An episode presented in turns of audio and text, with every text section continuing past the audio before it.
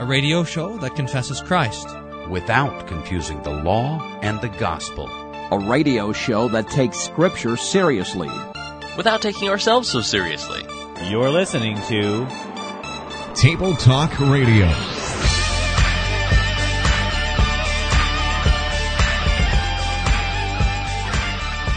Is that Jesus can return at any time. He's not waiting for a Japanese nuclear power plant to melt down. No. He, he, the thing that's holding him back is his patience and love for lost humanity and nothing else. Uh, there, there, there, there are no events that need to occur before Jesus comes back. And so seeing all the things that happen around us and saying, hey, hey, that means Jesus is coming. The answer is no, no. That's wrong. That's the wrong way of looking at it. Jesus can come at any moment. Have mercy on me, O God, according to your steadfast love. And Luther says the only way that uh, the pronoun me and God could be in the same sentence is by this verb, have mercy. I've got. I've given myself the new nickname. I've thrown aside all the other accolades that you toss at me so freely, Evan. uh, yeah, like, uh, they, they they feel like wine. Bull rider. Yeah, and uh, what else am I? Uh, Can't remember. I can't remember and them I've all either. Up. They're just too numerous. Hey, welcome to another edition of Table Talk Radio. Pastor Evan Gigline and Pastor Brian Wolfmiller here at your service. Always remember, whisper first, then please. Oh no, I forgot about this. Oh man, I think I think our favorite introducing listener, today. Oh man, the random bumper sticker generator. Yeah, one of our listeners, Joe, emailed this in, and Pastor hasn't gotten any work done ever since. Oh man, a manipulator almost always cleans when hit in the head with an addiction. Doesn't even make sense. It's perfect how little it makes sense.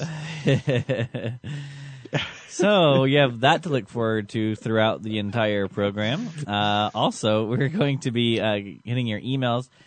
And also, uh, we have some news clips. An optional girl is veggie, but I'm even better. Any case, uh, in any case, we're going to be uh, listening to some sound bites and then playing Name That Game oh. game uh, here on the program. So uh, all that to look forward to. But first, some uh, buzzwords. So Pastor Wolfman, give us your buzzwords. All things in moderation, including rampage. Okay. That's really good. Okay, my buzzword for you is sanctification. Hey, apparently everyone's fighting about sanctification these days. You wouldn't know because you're not on the internet. I'm preserved from such fighting. There's a big. Uh, I'm not getting all that negative energy. To-do. there's a. There's a big to-do about the Lutheran doctrine of sanctification. Now, I don't know, maybe we'd do well to just define the word sanctification, but this is one of those words that needs a broad sense and a narrow sense. Okay. Remember that? Are you going to give me both so, then? Yeah, I'll give you both. So the broad sense, it's well, let's do the definition of broad sense and narrow sense first. Okay, so you're defining so, broad sense and defining narrow sense? Yeah, but I'm going to do it by uh, giving an example. So we say the word gospel. And the word gospel has broad sense and narrow sense. So the broad sense of the gospel is the gospel writings of Matthew, Mark, Luke, and John. But when we understand gospel in the narrow sense, it means um, it means the promise of the forgiveness of sins won for us by the death of Jesus on the cross. We also have the same thing with the word repentance. Repentance in the broad sense encompasses contrition over uh, sin and uh, faith in the gospel. Uh, re- repentance in the narrow sense means just like contrition over sin. And the word sanctification has that kind of uh, broad sense, narrow sense. So in the broad sense, sanctification is everything that the Holy Spirit does to bring us uh, to, in the end, to our uh, eternal life. So it includes justification, and it includes new obedience and all the works that follow faith, repentance and all its fruits. That's the broad sense sanctification, everything that the Holy Spirit does to make us holy. In the narrow sense, though, we use sanctification to define the works of uh, obedience that follow faith. So the whole, so faith grabs onto the righteousness of Jesus, and that faith also grabs onto the Holy Spirit. And the Holy Spirit is a living, active thing, a per, living, active person. And the Holy Spirit is the one who raised Jesus from the dead, Romans eight, so he also raises us from the deadness of our fle- flesh to new life in Christ and increases in us good works, et cetera. So, so that's sanctification. Is maybe part of the fight, uh, whatever's going on on Facebook, um, that people are trying to work against an overemphasis on simply the narrow sense of sanctification and and ignoring the broad sense? Yeah, maybe. I don't even know what the fight's about. I just know people are fighting. Okay, good. Uh, my theological buzz... As a former riddle, by the way, I oppose chalk. Okay, my theological buzzword for you is tolerance. Oh. Now, yeah. I, I think there's a a good definition of tolerance and a bad definition of tolerance. Okay. Uh, which one would you like first? The good one first. All right. No, no, the bad one first. Well, you're so negative. Hold on, the good one first. No, no, no, no, no. Give me the bad one first. I can barely tolerate you. Oh, yeah? Abolish voids. That's what I say. That's on the bumper sticker here. All right. So which one did you say? I'm going to give you the good one first. Oh, okay. The good definition of tolerance is a willingness to allow competing views to be expressed and to engage in argumentation. That sounds like something written down somewhere. Yeah, I wrote it down on this envelope here from, it's a, I think, a a, a bank statement that I got in the mail, so I'm just writing it down on this. Probably like seven, eight pages. Huh? uh, it's pretty light. I don't think they had to spill much ink on this thing. I'm going to type in to see if the internet has a random definition of tolerance generator. uh, so here, here is, the, I think, the bad definition of tolerance, which I think okay. is the operating uh, definition um, with most people in the world today, and that is the acceptance of conflicting views without a law of non-contradiction. Oh, man, that's complicated. Is that too complicated? Okay, so it's okay that two views that are completely opposite uh, can stand as true even though they're conflicting and they're they're contradicting one another. You know, there's something about the human conscience that is, for some reason, okay with this. We So we like lots of gods. I don't know why that is, but, you know, the history of humanity has been one of tolerance, also known as pantheism. Now, I, hmm. I did, in the good definition, be sure to add on to this part about argumentation, because I am completely won over by uh, Pastor Graff's uh, interview, which I think he might have been talking about an article written in some silly journal uh, about the importance of argumentation. Uh, yes. Um, I, I think that's good stuff. So if you haven't heard about that, you ought to uh, check out. Was that on Issues Etc.? Yeah. How come we didn't? Inter- how come he wrote an article for the journal that I'm doing, and we inter- Issues Etc. interviewed him? What I think, is going on? I think with it's that? Because Issues Etc. has a producer and we don't. Is that becoming obvious now? No, totally hidden fact. Why? All right, let's I, get to the emails in the next uh, three minutes of the segment. In case you run out of, this is from Nathan. In case you run out of actual bumper stickers, here's a random bumper sticker generator. Oh, Nathan's w w w dot random bumper sticker dot com. The first one I saw that seems to fit the show is this. Juices can do anything if they have something to not believe in. So Nathan, what worldview is that? Nathan, thanks for sending a, a lot. Thank you very much for. I also have this to say. I noticed a bumper sticker that said, "A zealot's downloads will flee my caves, but God's will never peel me." Now, now people are just trying to confuse the hosts of Table Talk Radio. I think that I think that's what the generator was born out of, as a uh, desire to confuse hosts of Table Talk Radio. Tell me what this one worldview this comes from. Artificial trash is no match for natural ceremony.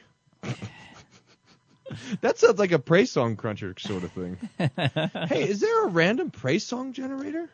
I don't know. Random. Anyway, that's a good email. All right. What else you got? Yeah. Okay. Oh, this is good. Mormon, uh, this is from Joe. Uh, the email says, "Yikes! Maybe I need to rethink making fun of their bikes. Uh, this would be fun for Ten Commandments in the News. Mormon bishop with samurai sword runs off attacker." Nice. This world is the craziest. You cannot make stuff up.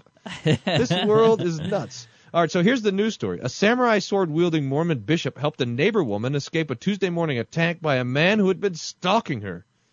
Kent Hendricks woke up Tuesday to his teenage son pounding on his bedroom door, telling him someone was being mugged in front of their house. The forty-seven-year-old father rushed out of the door, grabbed a weapon closest to him, a twenty-nine inch... How many options did he have? High-carbon steel samurai sword. Oh, my goodness.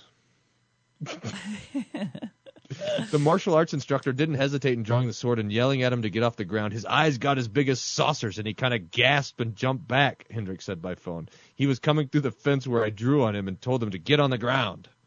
So he was staling down twenty-nine inches of razor. So here, this was an intruder in his home. He just happens to be a Mormon bishop. No, he, uh, some lady was getting mugged in his front yard. Oh, his front yard. Still, I mean, that had nothing to do with his office of bishop. This man ran off and he said, I yelled at him, I've got your D N A and your license plate. You're done. I've got your D N A. Oh, that's great. Oh, boy. Okay, well, uh, we're going to go to a commercial break, and then we're going to come back. We have okay, we have three news items, uh, news audio clips to, to play. All of them are dealing with the same topic of um, of uh, whether uh, Islam is a religion of peace. And uh, all of them are going to be coming from to answer that question from the perspective of the atheist. Hey, how about that, huh? So the yeah. question is, what what is the atheist? What does the think? atheist say about Islam being a religion of peace? Right. Yeah. So that'll be uh, our uh, the content of the next three segments of Table Talk Radio. But we're going to be oh, doing man. this under the guise of the game Name That Game.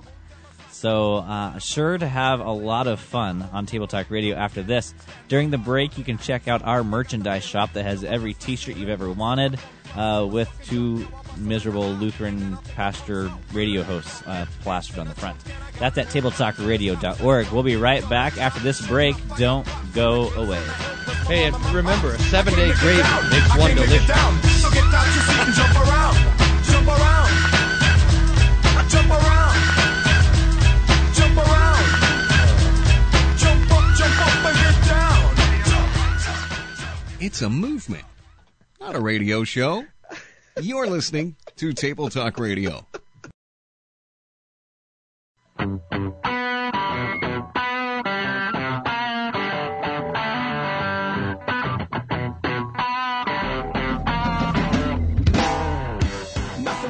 Welcome back to Table Talk Radio. All right, Chem two A Switchfoot? That's a throwback. Is it? I didn't even know what it was. I just found it in my computer somewhere. That this will work. It's all right. It says, I don't want to read the book. I want to watch the movie. That's great. Oh, okay. Okay. What are uh, we doing? So here we're gonna. I'm going to play a clip for you. And this first one happens to be from The O'Reilly Factor with Bill O'Reilly. And uh, he has his uh, this contributor on, uh, Adam Carolla. And he's going to give a, f- a few remarks. And we can stop and go as we play this. This entire clip is about three minutes long. Um, okay. But uh, we'll just discuss this. And then you got to guess which game we're playing. So here's the clip. Back in the book segment tonight, rolling with Carolla. Like most other Americans, Adam has been following the terrorist story, and he joins us now from Los Angeles. So what's the big headline for you? Um, well, first off, just how good a city Boston is, because, you know, the fact that people just got done. I heard a story about a woman who ran the marathon and then w- went into surgery as a surgeon and worked a forty-hour shift. That just doesn't exist in Los Angeles. And the fact that everyone ran into sort of what was going to be danger, I mean, there was a second bomb there. There could have been a third bomb. It just says a lot about Boston and the people that live in it. And uh, as far as the coexist bumper sticker being on the car that got carjacked, that makes me laugh. The coexist bumper sticker. Now, let me just explain this. This was on the Mercedes we talked about top of the program. The two bombers hijacked in Cambridge. This bumper sticker was on the car. I don't know what this is. What is it? It it's basically a bumper what? sticker that shows all the different religions of the world and how we need right. to get along together, when that bumper sticker could be shortened quite a bit to maybe just co. It doesn't need half the religions that are on there. And it's just part of the problem, which is everyone's the problem. Everyone's not the problem. There's certain religions that cause more trouble than Uh-oh. others. I think we know who they are, and we need Uh-oh. to focus on them and not pretend like it's the Jews' fault just as much as it's the Christians' fault in this particular case. But also, here's a question to you, Bill. Coexist bumper sticker on your car, or this car insured by Smith and Wesson. Which car would be more likely to be jacked? Okay, I think we all know the answer to that.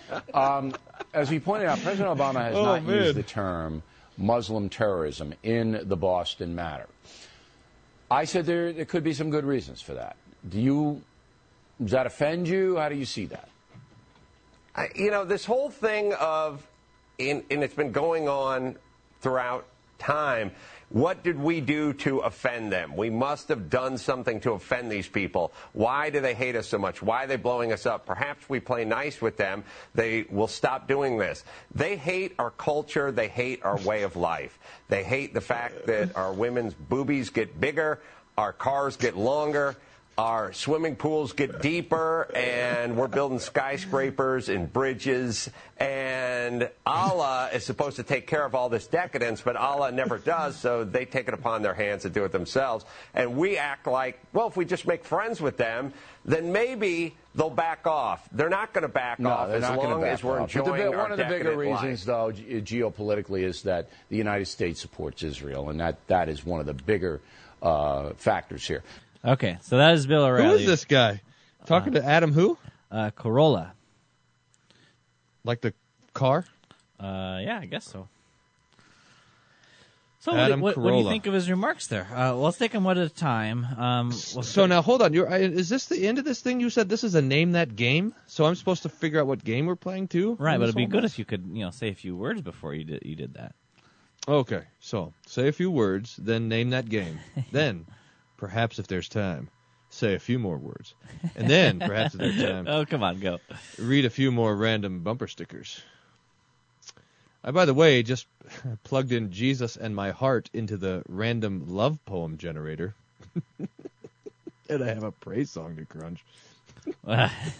In the meantime, though, back to the task at hand. Adam Carolla on Bill O'Reilly. And he said, and uh, and he points out the irony. Someone, one of our listeners, sent in a, a picture of this, that the car that was hijacked by the terrorists had a coexist bumper sticker on it. Yeah. Oh, man. That is rich. I mean, the irony of that. Ugh, where is that? Here, Praise Song Cruncher bumper sticker. Here it is. You guys are bumper sticker. Here's the picture.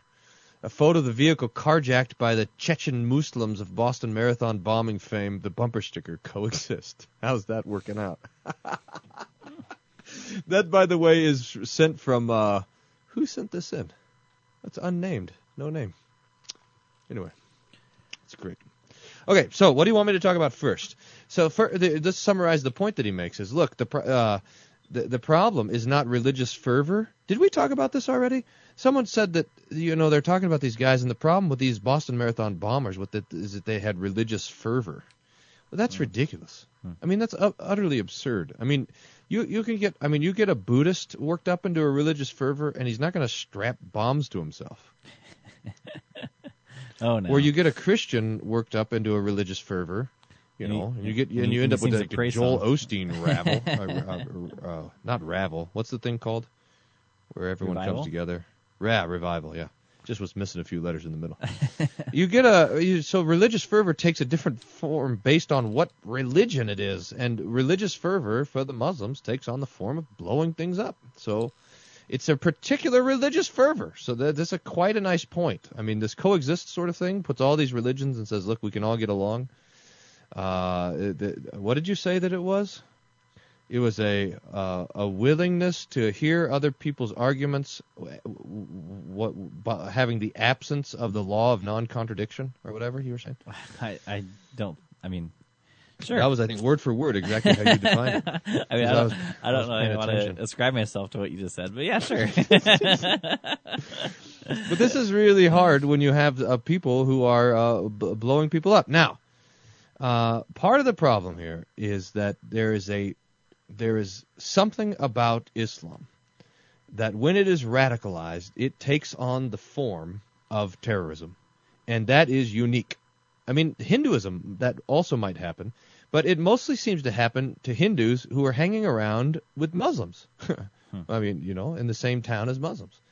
Uh, so it gets radicalized in a particularly violent form, and it is a unique thing with Islam and uh, some of these other religions. So it is not the same thing. Now, the new atheists generally have this idea that religion is the problem, not mm-hmm. a particular religion.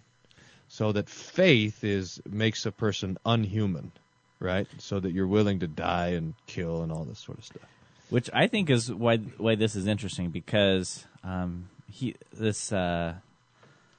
Uh, Adam Carolla is an atheist, and yeah. uh, and and so he's he's not biting the yarn of the of the new atheists. Um, he's actually saying, "Hey, there's there's a distinction here." In fact, I have a quote here. Uh, he says, "I'm not a, I'm not agnostic. I'm an atheist. I don't think there is a God. I know there's no God. I know there's no God. The same way I know uh, other uh, I, I know many other laws in our universe. I know there's no God, and I know most of the world knows it as well. They just won't admit it because there's another thing they they know. They know that they're going to die, and it freaks them out. Most people don't have the courage to admit there's no God, and they know it. They feel it. They try to suppress it, and they bring it. Uh, and, and if you bring it up, they get angry because it freaks them out." Who is this? This is the Carolla? Yeah, yeah, That's yeah. what his deal uh-huh. is? Okay. Uh-huh. Yeah. So that was, uh, let's see. I can, so I can... he says that uh, he says everyone knows there's no God, but we just ignore that knowledge because we're afraid to die. That's his yeah. thesis. Now, that is interesting. It is interesting. Now, do we want to talk about that or his whole thing? Now, but here's the whole thing that I am so surprised of in this whole interview is that Bill O'Reilly has never seen the coexist bumper sticker. I know. That is what pretty shocking. What planet is he living on? Well, he probably doesn't drive himself to work. He has a limo take him there. So he's Really? You think so? I, he I needs know. to listen on his limo commute to Table Talk Radio. I'll Get, s- I'll stay in touch tape. with the peeps. I'll send him a tape. You know? And anyway. by tape, I mean the M P three. You know, it's just kind of hip to say tape. You yeah. can roll the tape. You're going to send him a mixtape. I didn't say this was your high school. You shouldn't carry. Did you make carry a mixtape? She made me one one time. I think that song, that Kim two A, on. I do. I think that Kim two A Switchfoot song that you played to bump us in was on that tape, by the way. Uh, now, we have just about a minute. I, I do want to touch on his quote there about uh, knowing that there's no God. Um, but, but more importantly, uh, that the only reason other people uh, don't admit that there isn't a God is because they're afraid to die. You know, there is this thing with the atheist where when you go talk to an atheist, and he would, and you make this distinction between an atheist and an agnostic, because, I mean, so if someone is going to say, no, no, I am an atheist, I do not believe in God, et cetera, then they uh, they can always point to their born again moment, their or their died again, or however they call it, their, their enlightened, their moment of enlightenment, and it is always for them. Listen to the atheists tell you when they became atheists, and it was a courageous moment. It was a moment when they overcame the fear of the truth. I mean, all, they'll all talk this way. So it's really interesting. So, so he's he's now kind of almost dogmatized that conversion experience to where we say, look, there's these things holding you back from the innate knowledge that you have of the no, non-existence of God. And if you could just be courageous enough, you too would be an atheist. So it's this call. To, it's kind of, kind of a revivalized uh, call to embrace fearlessly the truth. Okay, so what game are we playing? Um... Bumper stickers in the news. Nope. Ten Commandments in the news was the oh, game man. we were looking for. Okay. So, I'm um, sorry. The bumper sticker really nope. threw me off. Nope. No points for you. After this break, we're going to listen to another cut, uh, this time from the Glenn Beck program. Uh, oh, no, no, no. That's later. We're going to go to Bill Maher. We'll be right back on Table Talk Radio. Oh, yeah. Bill Maher. That'll be insightful.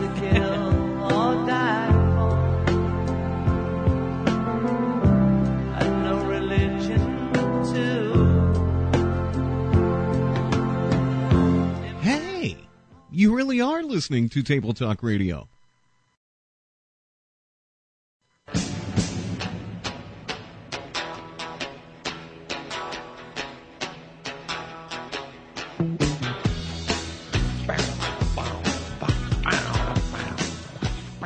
And we're back on Table Talk Radio. So now we're going to go over to uh, the Bill Maher program. Uh, he has this thing on H B O called Real Time.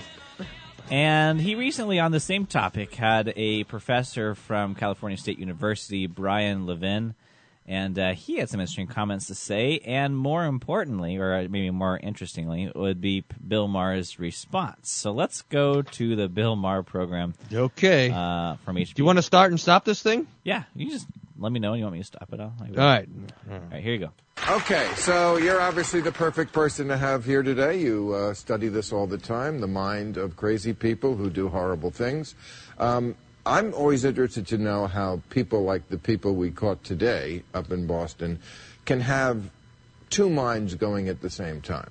I mean, if you read what the, the older brother read, wrote on his uh, on the Internet, he said uh, his worldview, Islam, personal priorities, career and money. And we see this a lot. I mean, the nine eleven hijackers went to strip clubs the yeah. night before they got on the plane. Uh, but could I just interject? Look, it's not like people who are Muslim who do wacky things have a monopoly on it. We have hypocrites across faith, Jewish, Christian, who uh, who say they're out for God and they uh, end up doing. You know what? Nice that, uh, yeah, yeah, yeah. You know what? That's that's liberal. Right there. I mean, yes, they're all there, there, all there are no faith Christian is hypocrites. No, there are. You made they're a career just on that. They're not as they're not as dangerous. I mean, there's only one faith, for example, that kills you or wants to kill you if you draw a bad cartoon of the prophet. There's only one faith that kills you or wants to kill you if you renounce the faith. An ex-Muslim is a very dangerous thing. Talk to Salman Rushdie after the show about Christian versus Islam. So, you know, I, I'm just saying, let's keep it real. Well, I guess uh, I have a girl for you, Pam Geller, that you could maybe uh, meet. Um, no, I really disagree with you. I don't know what that means. Well, she's an Islamophobe. But no, no, I... I'm not an Islamophobe. That's wrong. I am a truth lover. All religions are not alike. Uh, as many people have pointed out, the Book of Mormon, did you see the show? No, it's hard to get tickets. Okay. Can you imagine if they did the Book of Islam? Could they do that?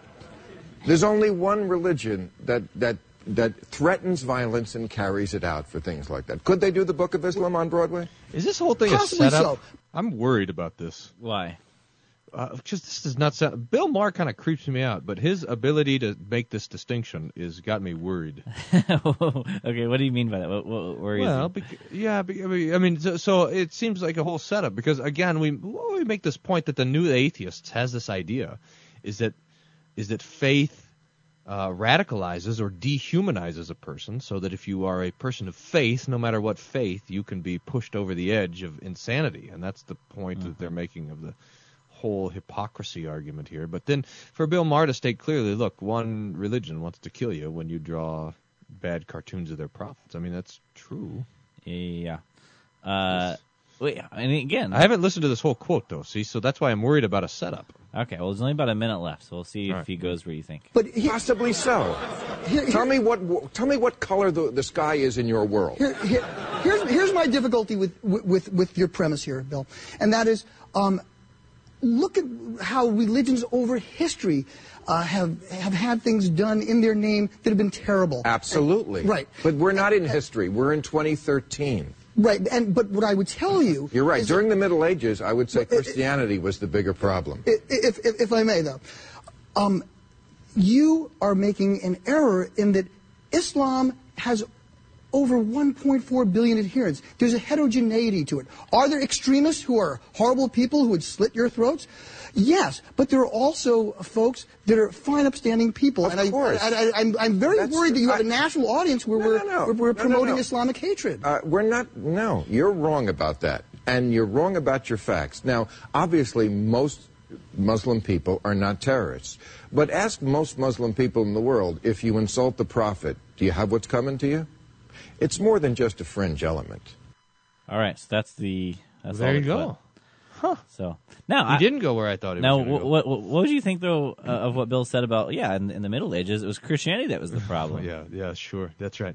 I mean, th- that's, um, I think that's just kind of a silly view of history. I mean, there were bad things done in the Middle Ages by Christians, uh, which grew out of this, this doctrine that the Catholic Church has, that the Pope possessed both swords. Mm-hmm. So that the church had both temporal and spiritual authority, so that um, spiritual crimes like blasphemy could be punished with earthly punishments, like uh, the death penalty. Mm-hmm. And that was bad.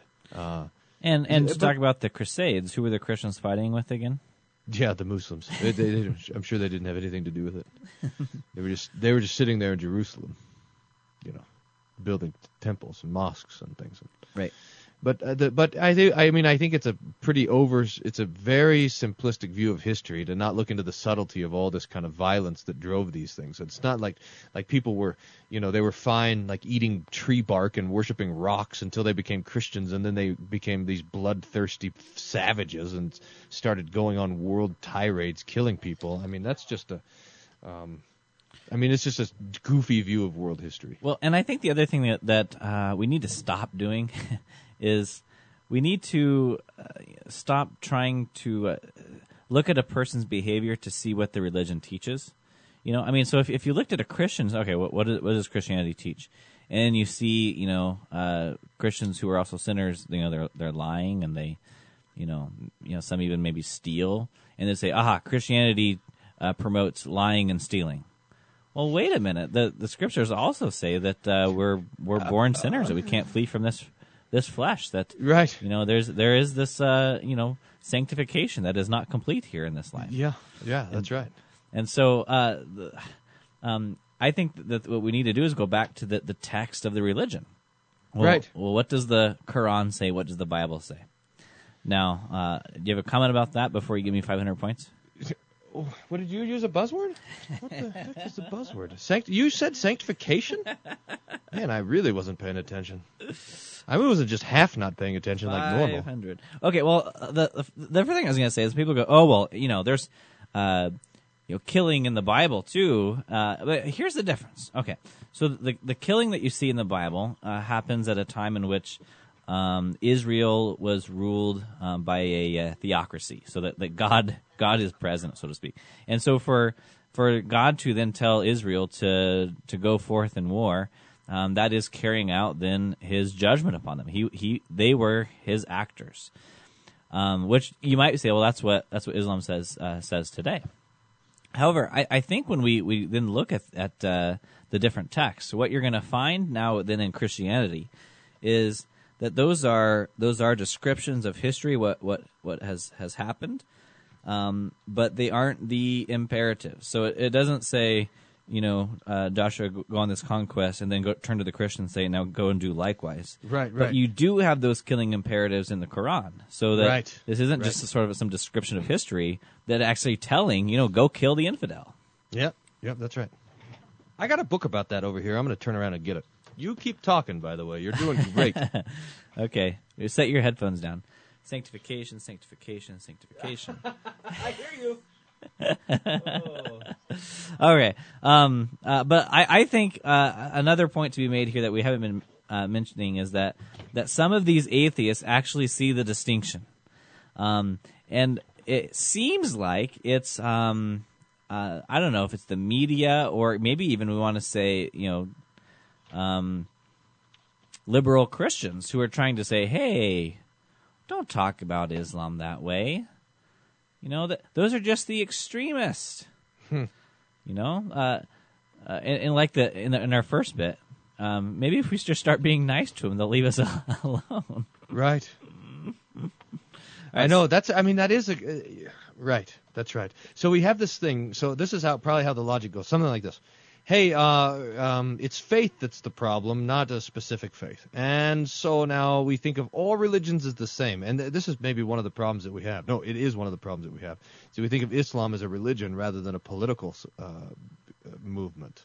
Right. And so it's a it's a religion. Now we got to treat all religions the same, et cetera, et cetera. And so then so then uh, now it just becomes a matter of being nicer to people, not realizing that it built into the fabric of Islam is this um, these violent tendencies. Now, I wonder if that would be a way we could we could have the conversation with someone to say, "Hey, look, what if what if Islam wasn't a religion, and what if we could just treat it just for a moment, for the sake of this conversation, as a uh, political movement?" Okay, so here you have a political group, and they're they're bombing, they're they're, they're putting, you know, pressure cooker bombs by marathons and driving planes into to buildings. How would you analyze that on the basis of its ideologies as a political movement? You know? Uh, right. So, so forget for a moment that they, they have a belief in God or, or a religion. This is this is what they do. How would how would you analyze that? Yeah. And I think that's if, a great point. If someone if someone could do that, I wonder how the how the conversation would, would move on. Yep.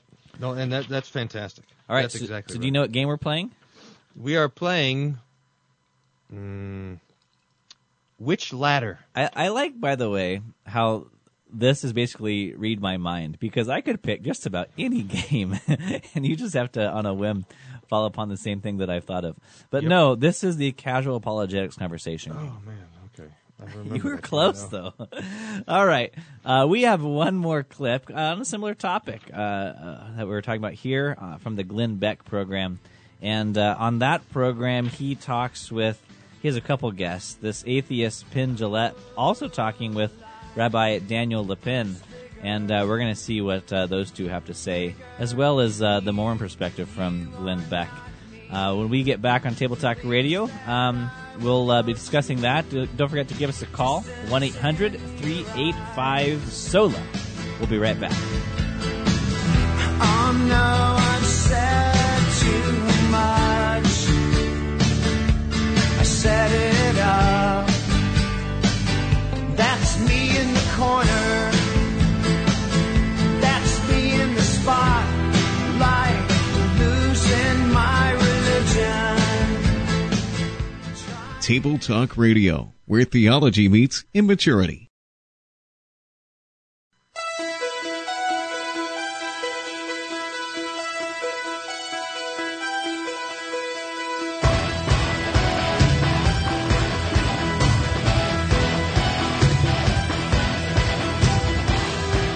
Welcome back to Table Talk Radio. That music is so intense. I know. I feel like I need to get an eighties haircut and start karate chopping things. Yeah, I, I thought you did. That, that's why I played it. You know, you have your, your Lenten beard, and I thought you had your Easter haircut. Yeah. You have your mullet going on, or what? Business in top, oops, party in the back. Yeah. Just law on top, gospel in the back. Yeah. Theological mullet. All right. Well, I have one more for you. You want to keep doing this game? Yeah, yeah, man. I'm... I thought we were doing a different game, and the next game was going to be church history headlines. It could be. We'll have to see.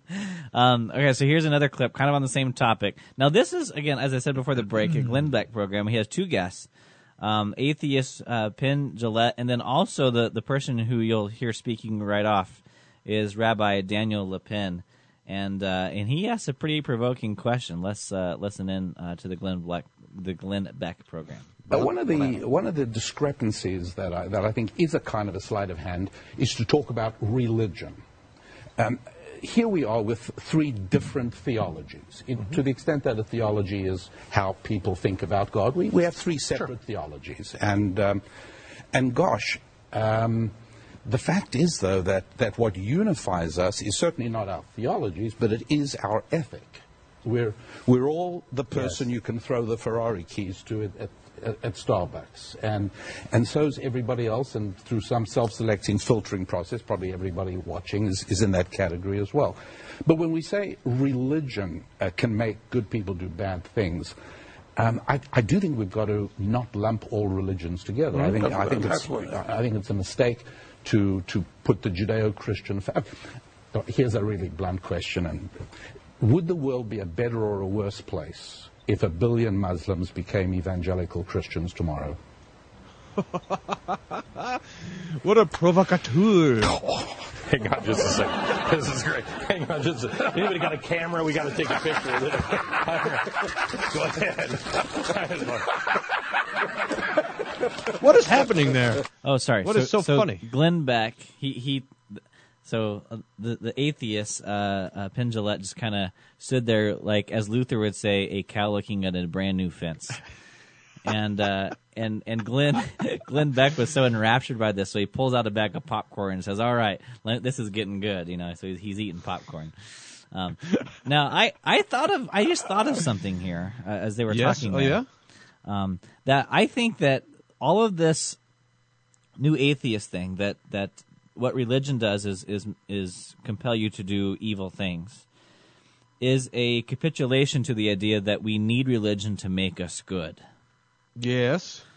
So th- so this is how this is how it works. Uh, the evangelical comes along and says, "Hey, look, the reason you need God, the reason you need Christianity, is uh, to provide uh, answers for all the disasters in your life. So, you know, your uh, you're a, a terrible father, you uh, work too much, you, you know, uh, don't know how to balance your checkbook. And then once you become a Christian, you learn how to do all these things. And now you're yeah, an yeah, outstanding right. citizen. Sure. Um, yeah. But the atheist comes along, and um, because, you know, the, the atheist has this, um, uh, well, I guess what we would say the um, the opinio legis, you know, that, that it's by my by my works that I'm justified.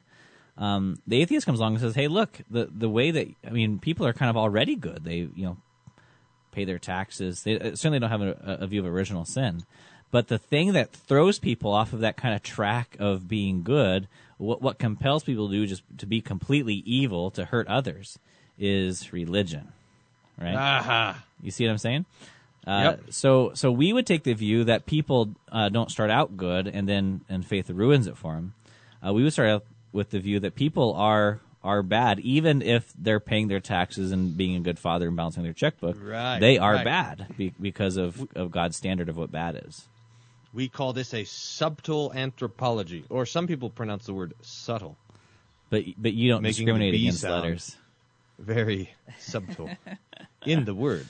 All right. Now, I think this is true, so that there is an outward righteousness that is part of our nature. There's an inward sinfulness that is also the complete corruption of our nature, and that Christian theology takes to, into account both, and maybe even more. There's something to do with sanctification here, is that when a person is a Christian, the Holy Spirit is overcoming that sinful nature on the inside, daily death and resurrection, and coming forth in newness of life, which is also manifest in good works, and especially spiritual good works, like believing in God and trusting that He hears you when you call upon Him, et cetera. Now, it's why uh, the... Uh, uh, these guys who had inherited a Christian anthropology could come up with something like the United States government, because they were both at the same time acknowledging the man's capability of doing outward good works, but also acknowledging man's corruptibility at the same time. Right. So I think I think um, the the problem that Christianity presents, but it's not the problem that uh, I guess you could say pop Christianity, uh, you know, American evangelicalism. Um, it's not the problem they're presenting, but the problem that Christianity presents is that you are bad. I mean, you are sinful. Um, yep. The the problem that uh, pop evangelicalism presents is that you're kind of without direction. You need uh, you need some you're guidance. Empty. You need uh, oh, a self-esteem yeah. boost. Right. Um, and so I, I think that this is contributing to kind of the, the atheist perception of what religion does and what religion is. So let's go back to the Glenn Beck program now, just to remind you where we left off. Uh, the, this rabbi posed the question to the atheist, would the world be a better place if a million Muslims converted to American evangelicalism? That's going to be good. Would the world be a better place? Uh, give me both on that one. All other things. You don't have to, well, you don't have to answer that. Uh, everything else being equal, I think yes. So we agree. I think yes. We agree on that. I think I think yeah. yes. Yeah. I, I, you, you certainly, um, there is an argument made. Tell me, by, hang on just a second. Come on, tell me there's no God. Look at that. That was amazing. And by the argument is made by me that um, the celebration of um, of faith, the, the glorification of faith, and faith being defined, as the Bible kind of does, as belief without proof, um, yes. it Ooh. is not something Ooh. that I feel is good to celebrate. Okay, did you want to talk about that?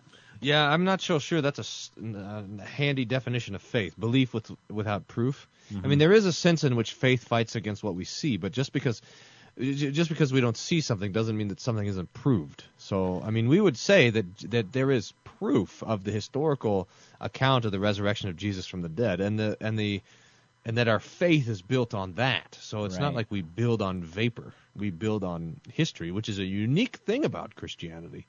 Uh, but it's true that none of us have seen Jesus raised from the dead. I suspect that's true. But we do have uh, reliable firsthand witnesses of the fact, which is what we lean on, especially you know, intellectually, if not necessarily um, existentially.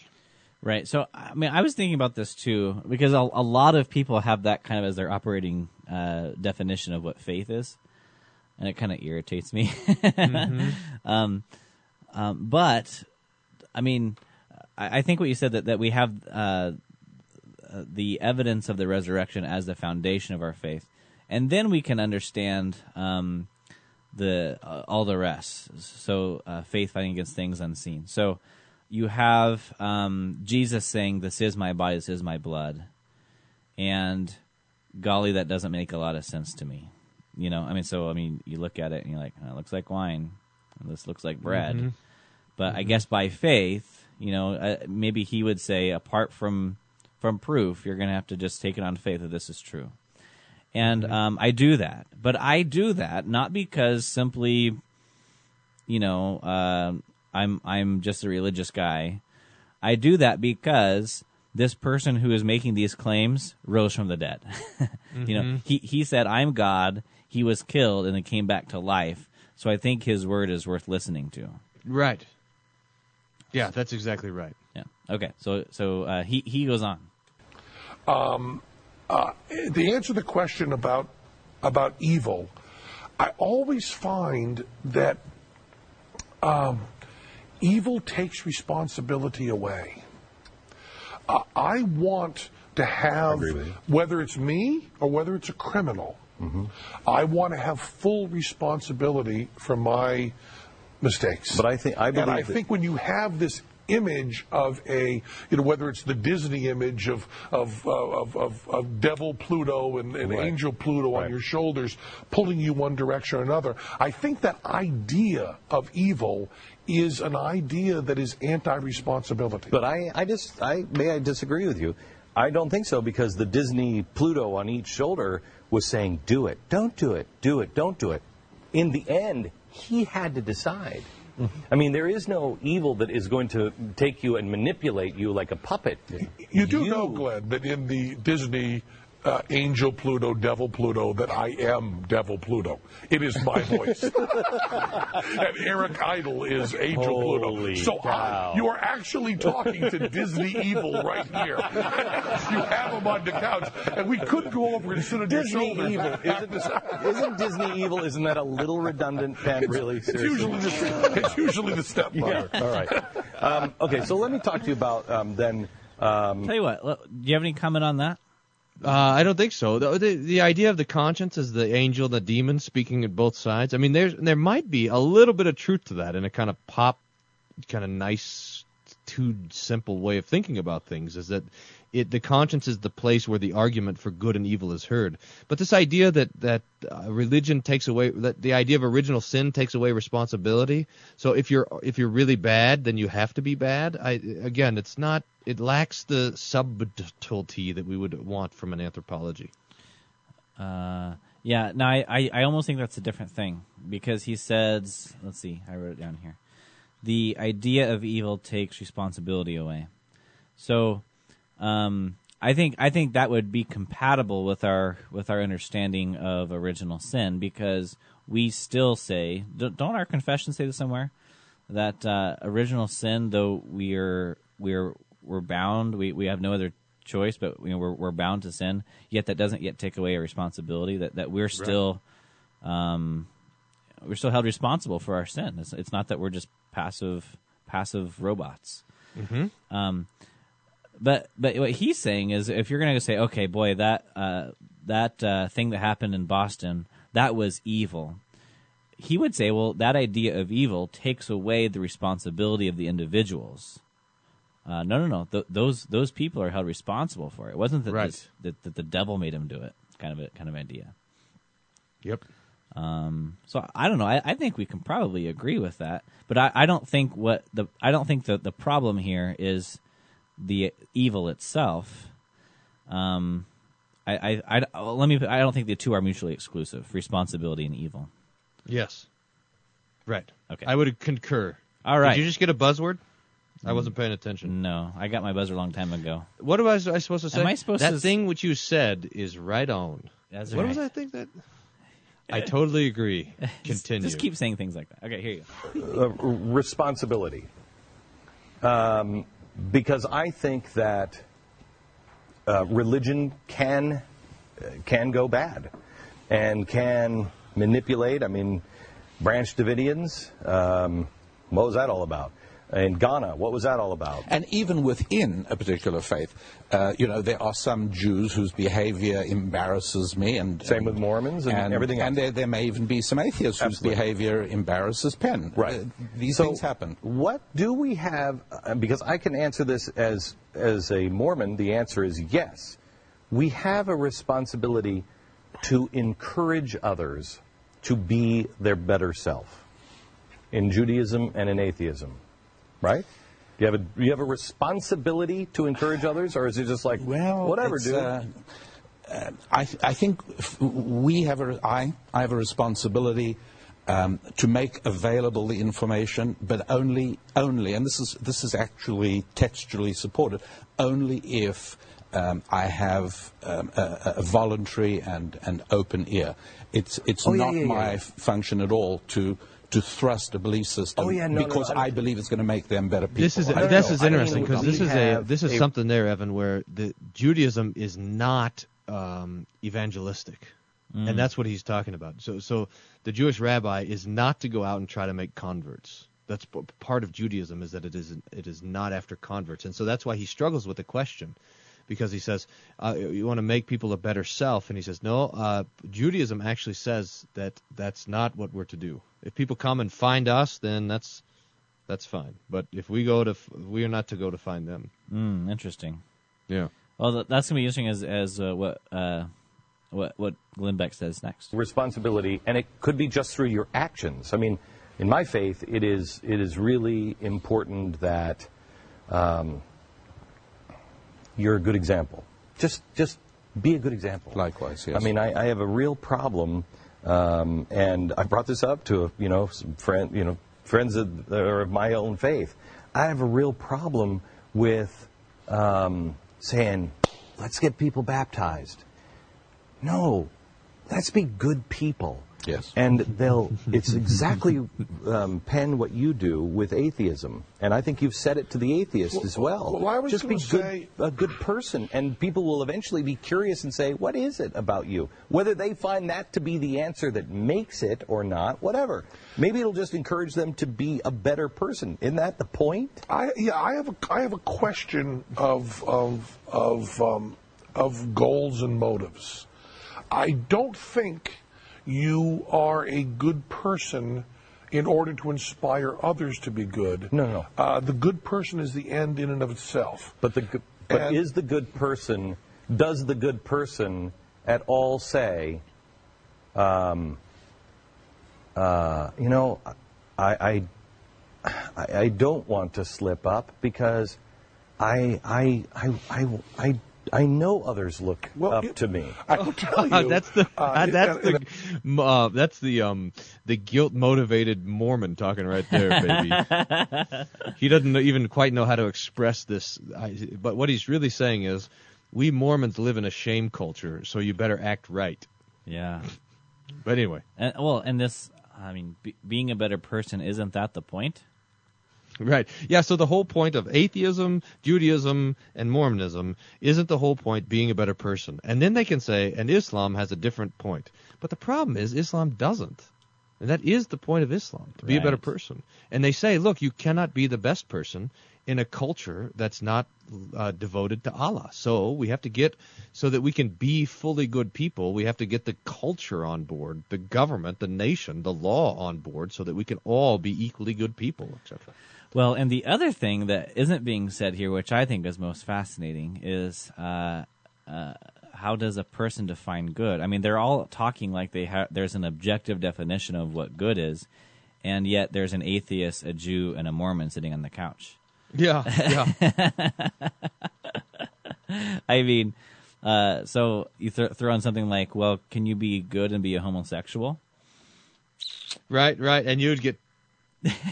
Two different answers. So just forty more seconds of this clip. In a in a trivial example of this, the license plate that I have on my Leaf in Las Vegas. You don't drive a Leaf. Is, yes, is atheist. How does he fit into the Leaf? That's that my license huge. plate. It says atheist. And I will tell you that I do drive more carefully. because I know that if I cut someone off or honk my horn or act rudely, that it is going to be an entire argument that they're going to have against my See? personal beliefs. I mean, so isn't that the I same was, thing? I was about to argue with you completely, and then I thought of a counterexample, and I'm afraid I do drive better because my, my license plate is atheist. All right, so that's it. That's it. There you go. I'll tell you what. Um, there's a lot here, uh, but but for, we should say that the the the end goal now. Let me just say two things. The end goal of Christianity is not to be a better person, but the only theology that actually does make a person better is Christianity. Okay, but how is that done? Well, because the Holy Spirit, who raised Jesus from the dead, also has influence over our own actions. So that's probably the best way it's done. But, mm-hmm. but, uh, but Christianity, the end goal is that that God's wrath would be turned away from us. That's the end goal, right? And oh. it happens in the in the death of Jesus. Right. How come this segment seems like it's gone on for like twenty minutes? Because it has. So, uh, lastly, what uh, what game are we playing? This game is um, Name That Church Body. That one was Which Ladder. So which ladder oh. were we oh, climbing sh- there? Uh, that would all be moralism, I suspect. Yeah, ladder moralism. All right, thanks for listening to this edition of Table Talk Radio, where the points are like the bumper sticker that says, "Absolute food is drooling." You've been listening to Table Talk Radio. The views expressed on this show are that of the hosts and do not reflect the views or opinions of this station. We would like your feedback on today's show. Call us toll-free, one eight hundred three eight five S O L A. That's one eight hundred three eight five S O L A. Or send us an email, questions at table talk radio dot org. You can listen again to this show or any of our past shows on our website, table talk radio dot org. Thanks for listening, and tune in again next time to Table Talk Radio.